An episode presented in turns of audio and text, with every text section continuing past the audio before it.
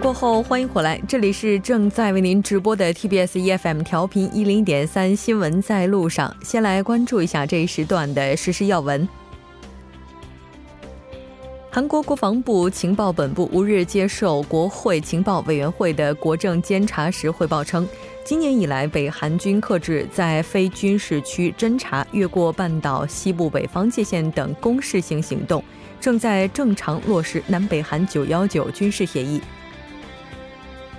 韩国文化体育观光部和韩国内容振兴院五日表示，两家机构携手在本月五日到十日举行的二零一八首届中国国际进口博览会上运营韩国文创内容展馆，积极对外宣传韩国文创产业优秀内容。此外，振兴院还计划利用设在北京和深圳的商务中心，积极支持韩国文创企业进军中国市场。中国外交部发言人华春莹今日主持例行记者会，针对美方日前宣布要单方面退出中导条约，华春莹表示，该条约是美苏之间达成的条约，是双边性质的条约，条约对于缓和国际关系、推进核裁军进程乃至维护全球战略平衡与稳定均发挥了重要作用。单方面退约将造成多方面消极影响。中方反对美单方面退约，反对中导条约多边化。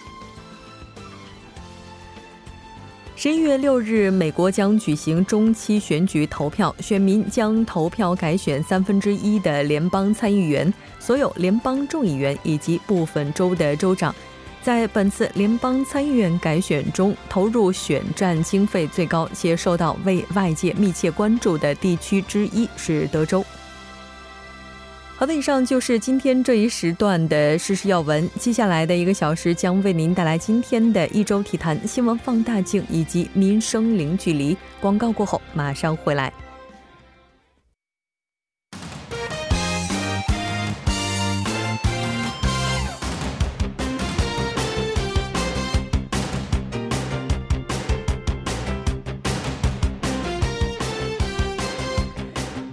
好的，欢迎回来，一周体坛带您了解体坛方面的主要资讯。接下来马上连线我们的特邀嘉宾申韩哲，韩哲你好，主持人好，大家好，很高兴和您一起来了解体坛资讯。那我们先来看一下今天的第一条消息。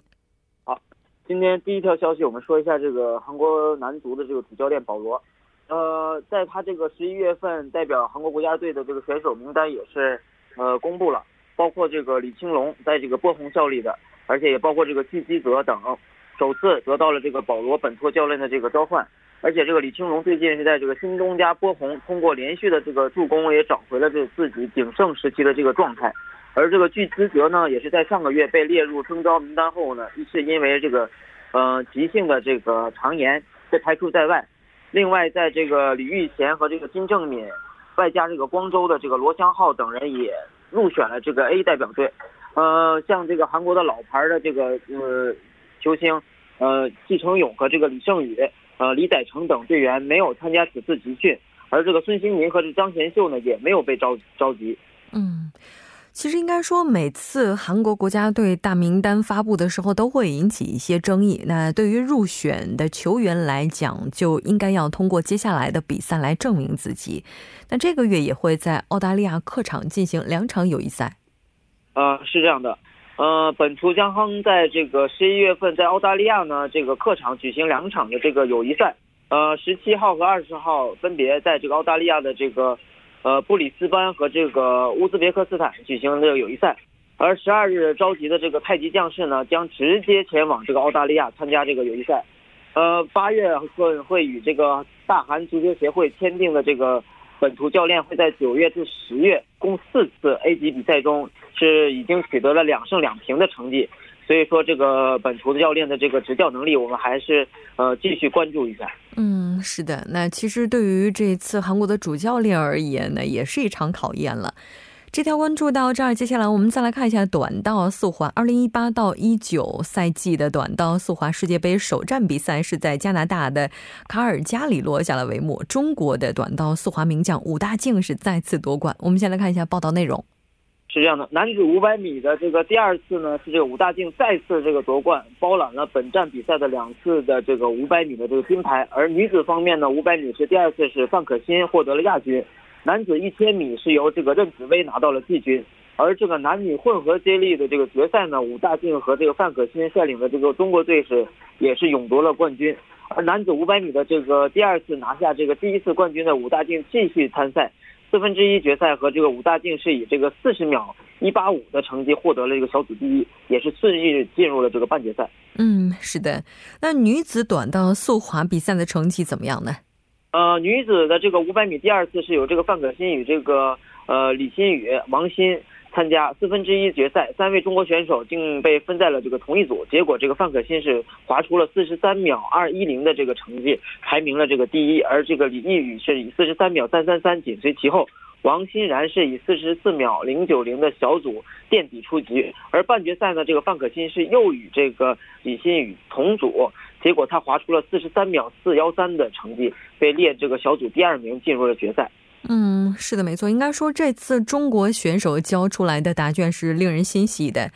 但作为短道速滑界的另外一个强国，韩国队似乎在在这一届的比赛上，他们的表现并没有让人非常的满意。嗯，是这样的，老牌劲旅韩国队呢，竟然是没有拿到了这个金牌。但是在这个男子一百米、一百一千五百米的这个决赛上，还爆出了一些呃双双被罚下的这个闹剧。所以说韩国短道队到底是怎么回事呢？实际上，这个事情还是呃第一次发生这种内抗的事件。所以说，呃，韩国队嗯这次成绩不佳也是有一些原因的。嗯，是的，没错。其实看到这样一个结果，对于韩国朋友来讲也是非常遗憾的。那相信大家可能也是需要最终的一个解释。这条了解到这儿，接下来我们再来看一下中国的足球。呃，中超联赛是如火如荼的继续进行着，而这个两两支强队上海上港和这个广州恒大也是本周相遇了。最后，上海上港是五比四客场战胜了这个广州恒大，几乎杀死了这个冠军的悬念。但是，除了贵州恒丰以外呢，另外一个降级的这个名额是呃也是有有所出众，有七支球队需要在下一轮两赛中想方设法的上岸，而这支球队的积分差距都是在三分以内。所以说，确实他们这个如果谁能保级还是个谜。嗯，也就是说到目前为止，这个恒大他们的冠军梦应该是已经破灭了，对吗？是这样的。嗯，那谁可能会夺冠呢？嗯，我觉得这个赛季比较可能夺冠的应该是上海上港吧。上海上港这个赛季表现的是非常出色，而且在这场客场的比赛中又战胜了恒大。但是从整体来看，这个赛季北京国安也是发挥的非常非常出色。呃。如果说没有意外的话，上海上港在接下来的比赛中如果全部获胜的话，夺得这个这个联赛的这个赛季的中超冠军是没有什么问题的。对，我们看到有很多的报道也都说恒大的决断是非常重要的，如果一直犹疑的话，可能只会继续衰退下去。那这次应该说中超联赛当中哈，我们看到其实非常的精彩，但越到后期也是越暴露出了一些问题。嗯，是这样的。越到后期呢，这种情况也是非常的复杂，包括一些背后的动作呀、什么默契球啊等现象也有可能大增。所以说，每次到这个联赛的后期，涉及到真正的保级和自身利益的时候，就会发生几个问题。所以说，我们这个中超联赛会随着呃球技的进步，这个管理上也需要一些进一步提高。嗯，我特别想问韩哲的就是，作为一个铁杆球迷，您觉得这次在中超联赛当中，哪支球队有可能会降级呢？嗯，我觉得贵州应该是一个降级的这个名额，而另外一个呢，我觉得像这个嗯河南建业或者是呃长春亚泰都有可能，但是长春亚泰的这个可能性不大，因为长春亚泰每次到这个绝望的边缘都会反击出来。嗯，是的。那当然，其实我们也看到了有很多的报道，就是说中国的中超联赛目前生存环境还是非常恶劣的，小的球会根本没有保障。那也就是说，这些这个已经暴露出来的问题，接下来还是需要去一一解决的。那这条关注到这儿，接下来我们再来看一下美国的职业棒球联赛。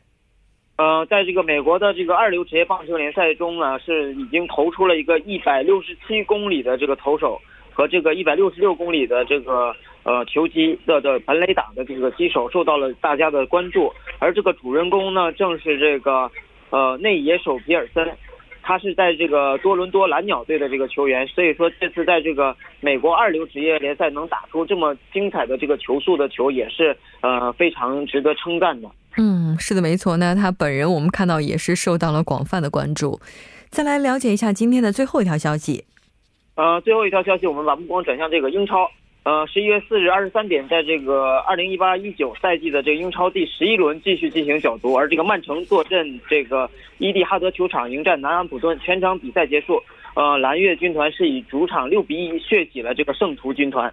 嗯，是的，其实这两队的话，在历史上是有过八十八次交锋的，曼城是以三十二胜二十五平三十一负的成绩稍占优势。好的，非常感谢韩哲带来今天的这一期连线，我们下期再见。好的，谢谢大家。接下来关注一下这一时段的路况、交通以及天气信息。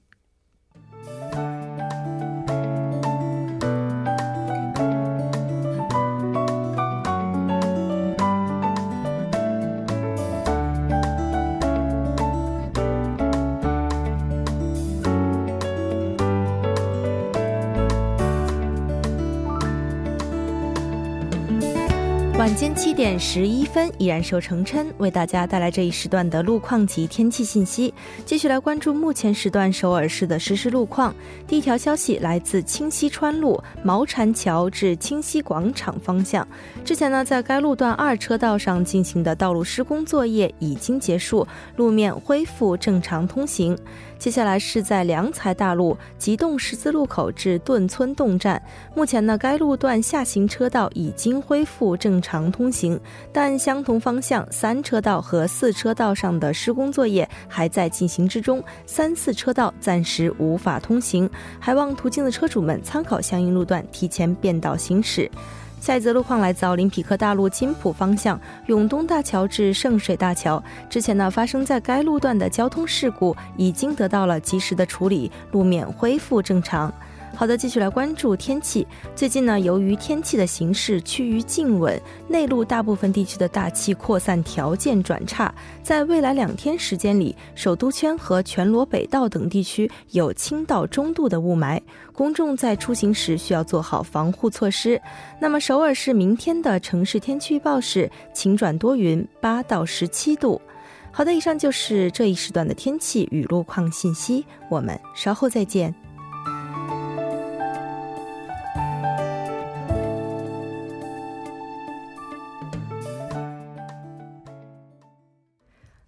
好的，欢迎回来，多角度、全方位为您深入剖析韩中两国实施热点焦点。那今天我们要讨论的话题是地方自治法时隔三十年全面修订，地方经济上升期是否开始？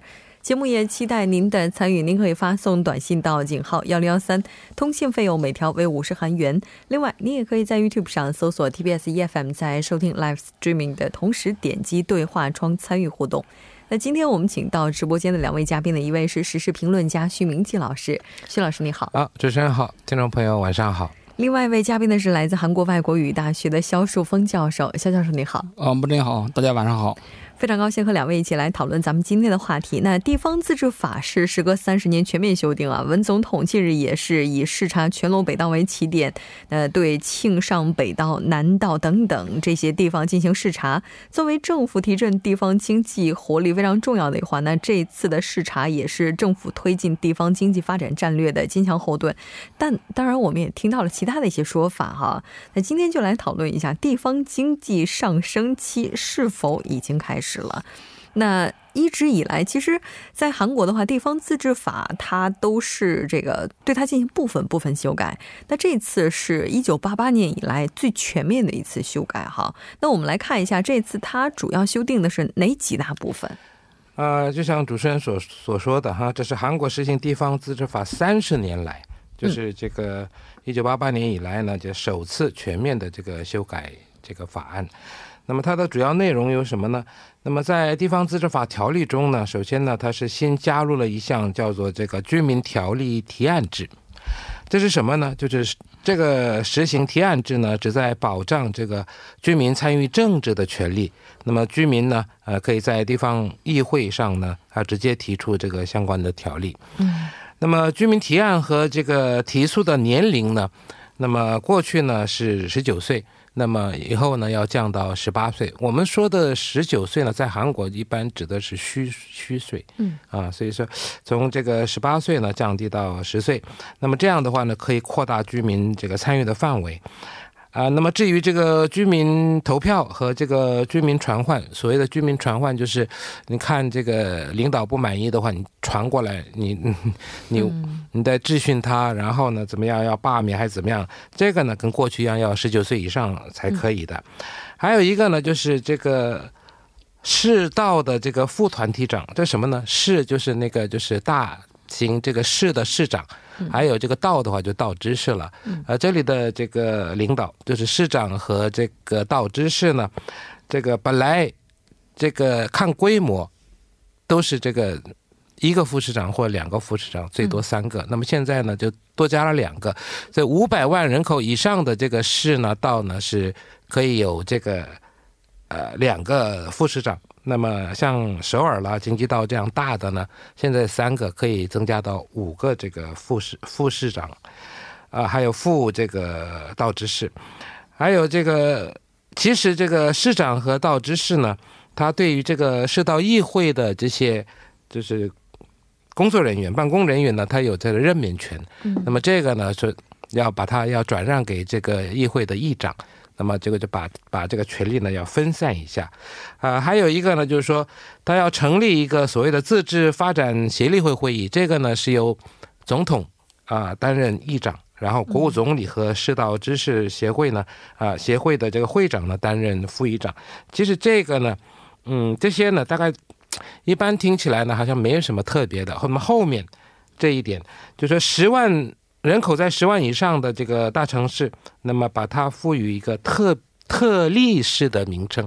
这特例式呢，就是说人口在一百万以上的，但是你不。不到那个什么广域市啊这种水平的话呢，那给它起了个名字叫特例市，就人口在一百万一百万以上的。那么目前呢，人人口在一百万以上的，你有昌原市、水源市、龙仁市和高阳市。那么昌原呢，大家都知道它在清朝南道，其他水源、龙仁、高阳都是在经济道里面的。嗯，呃，还有最重要的应该是这个了。那么政府呢发表了旨在消除中央和地方政府间财政差距的所谓的这个财政分权制。嗯，那么这个呢就到呃二零二零年以前呢推进第一阶段的方案，那么把这个地方消费税的税率呢从。目前的百分之十，阶段性的慢慢慢慢的上调到百分之二十一，这样的话呢，可以增加十一点七万亿韩元的这个地方财政收入。那么到二零二二年呢，将实行第二阶段的方案呢，那么改变国税和地方税结构，那么进一步增加这个地方的税收。嗯，这个呢是政府呢要在这个月，就是十一月呢进行这个修订案立法这个预告。那么在结束这个。国务会议的这个审议程序以后呢，要在这个十二月底以前，就是今年年底以前呢，要提呈这个国会来批准。嗯，应该说它变动的规模还是非常大的啊。这个有一些部分可能从体制本身上就对它进行了一个扩充哈。我们能够看到，在新的这个法案当中，地方政府的人员构成跟以往相比是复杂了一些。地方裁员，就它的自主性似乎也是变高了。那这个对地方经济会产生怎么样的影响呢？其实以前这个中央政府，它这个在界定和地方政府的关系的时候，这是一种啊，就是说。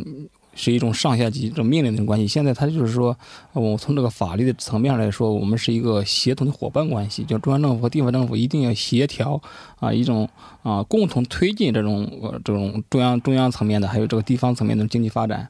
然后之之前那个为了这个地方的发展，然后这个中央政府一直要求地方去做一些实际的工作，但是没有这个权利。啊，只是做事，但是没有权利。另外，这个财政方面的这种支持也做不到。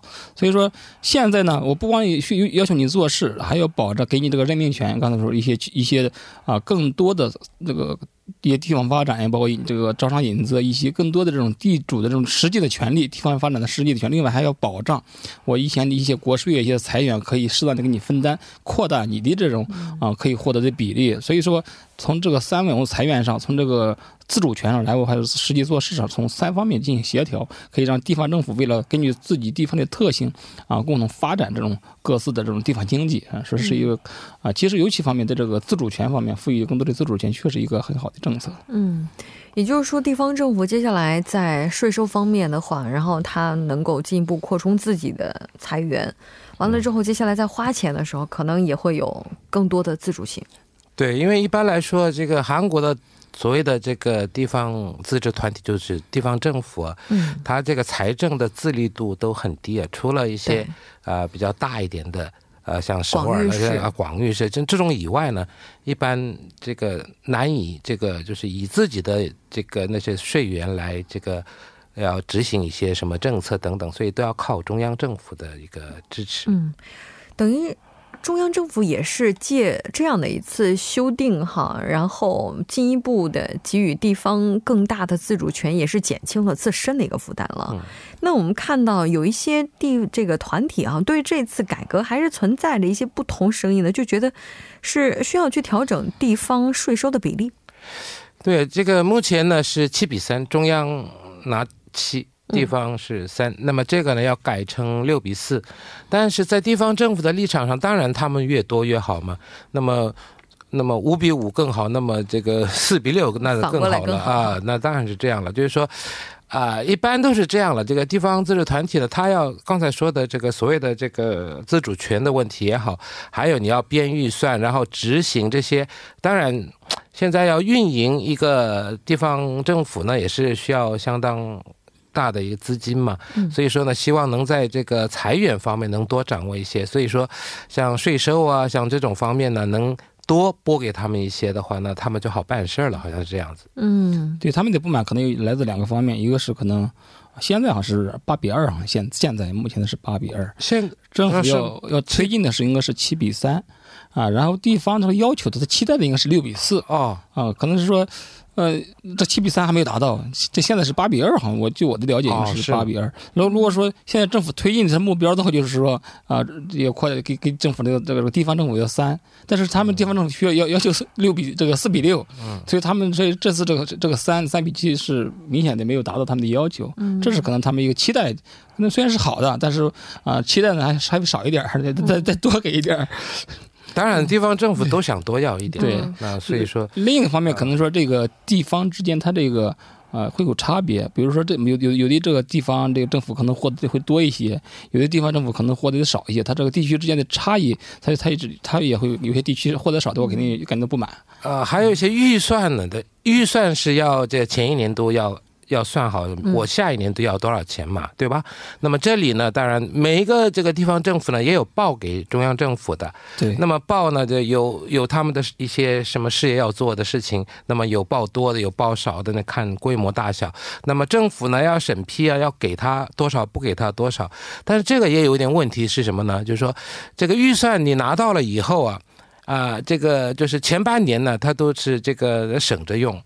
那么到了后半年一看不行了，我剩太多了，不行，那赶快要多执行。这样呢，你你这个预算用完了，明年才能拿到新的预算。这一般不只是这个地方政府，一般的企业啊，什么哪里都是差不多的。所以说这个到了年底呢，就拼命往外推嘛。这是为什么啊？就是为了多拿一些预算。我想，这预算当然地方政府来说越多越好。这个是没话说的，所以说呢，大家希望能在这边呢，啊，对了，我刚才说这个说的错了就是八比二变七比三嘛。嗯。那么现在呢，这个地方政府是希望六比四，甚至是五比五。嗯。啊，那么这个中央政府也也要，因为中央政府是看大盘的，全国的嘛。那么你都给了。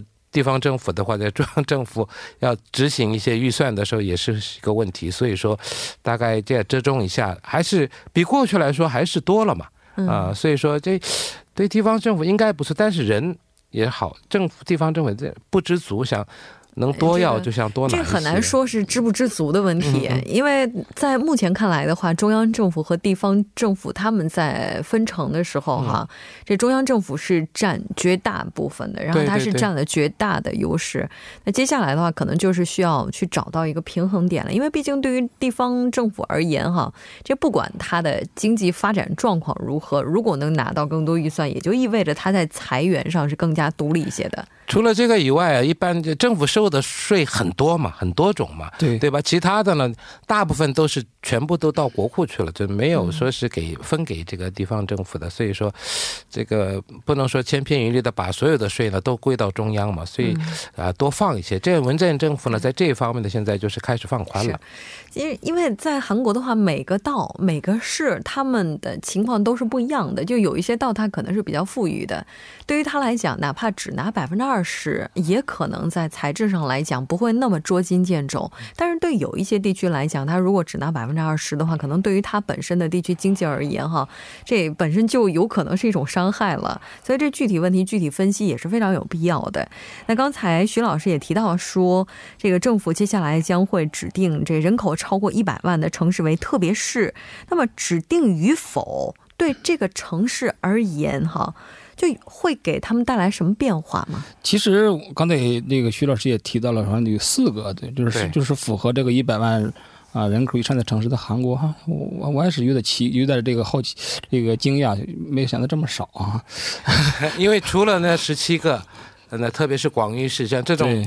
除了以外，再从里面选啊，这个不是特别市，叫特例市。对对，特例韩国的特别市只有一个首尔。首尔特别市。对，特例市。他们的特别市相当于我看中国国内的这种直辖市差不多，它这次取个名字叫特例市。其实，如果说赋予这个特例市的地位的话，那从税收方面可能要给他们更多的这种分配啊。所以说，从这个最大的好处，可能说他们这个。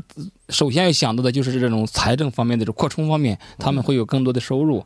比如说那个可能按照这种，嗯，这次政府发布发表这种计划实行的话，那个可能这个，比如说刚才提到这种水源，这经济到这个水源还有这龙人呢，他们可能每年要多扩充三千亿韩元呢，就是多收入三千亿韩元，就是按照。即使没有或赋予那种特别是的一些税收方面的地位，那就是把这个税收，刚才那个学者谈这个税目很多韩国，只是把这税目稍微调一下的话，可能这有些这这种水源呐、龙人呐，还有高阳这些周边的这种经济道这种首尔区、首都圈周边的这些经济道城市，可能也得也得上千亿这这个韩元的这种税这种税收。所以说，他们首先这有有了财政就可以做更多的事情，所以这是他们可能最大的好处啊。对，我看这当然这个。你这个财源就丰富了嘛？那么你在行政啊、财政方面的这自主权也相对的也会提高一些。